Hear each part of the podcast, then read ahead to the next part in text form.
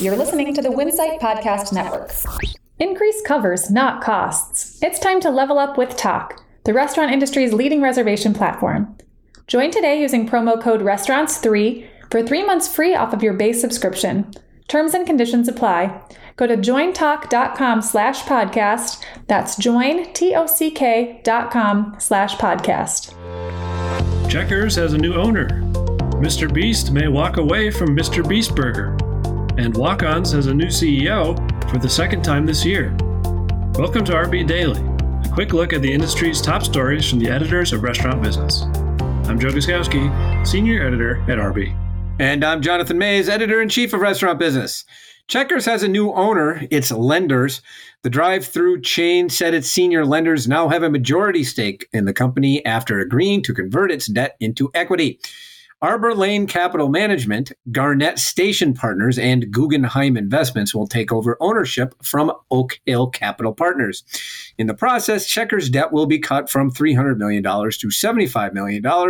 The deal also includes $25 million in debt financing that will help fund remodels. The debt for equity swap was done outside of bankruptcy court and ends years of speculation about the financial future of Checkers. MrBeast may be walking away from MrBeast Burger.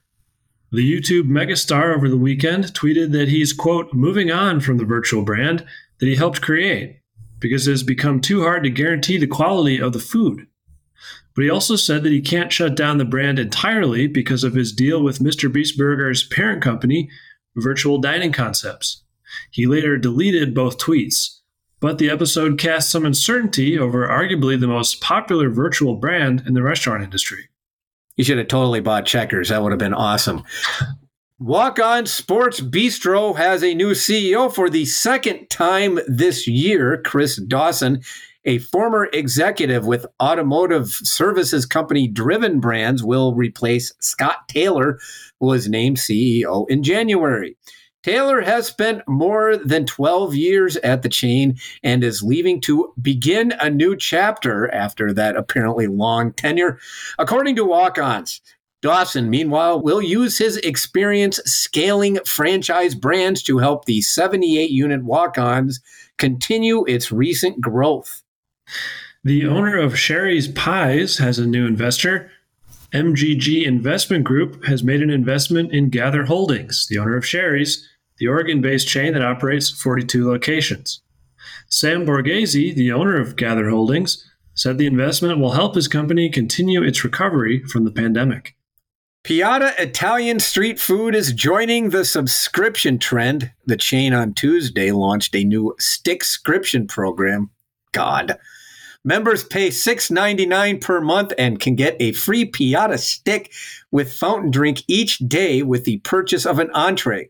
A piada stick is a signature side offering, the chain's signature dough, stuffed with Parmesan or pepperoni, which comes with a dipping sauce.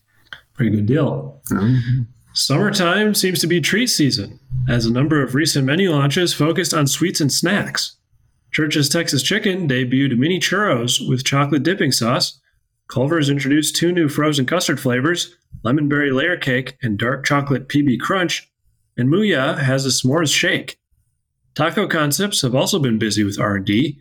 Taco John's put mango shrimp tacos on the menu. And Taco Cabana launched three Gigante breakfast cabana bowls. And Carrabba's is offering a new happy hour food and drink experience. And that should do it for today's episode of RB Daily. Tune in every weekday on Spotify, Apple Podcasts, or wherever you get your podcasts. I'm Jonathan Maze. And I'm Joe Guszkowski. Have a great day.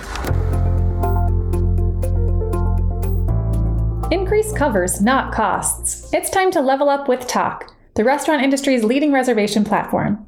Join today using promo code RESTAURANTS3 for three months free off of your base subscription. Terms and conditions apply. Go to jointock.com slash podcast. That's join, T-O-C-K dot com slash podcast.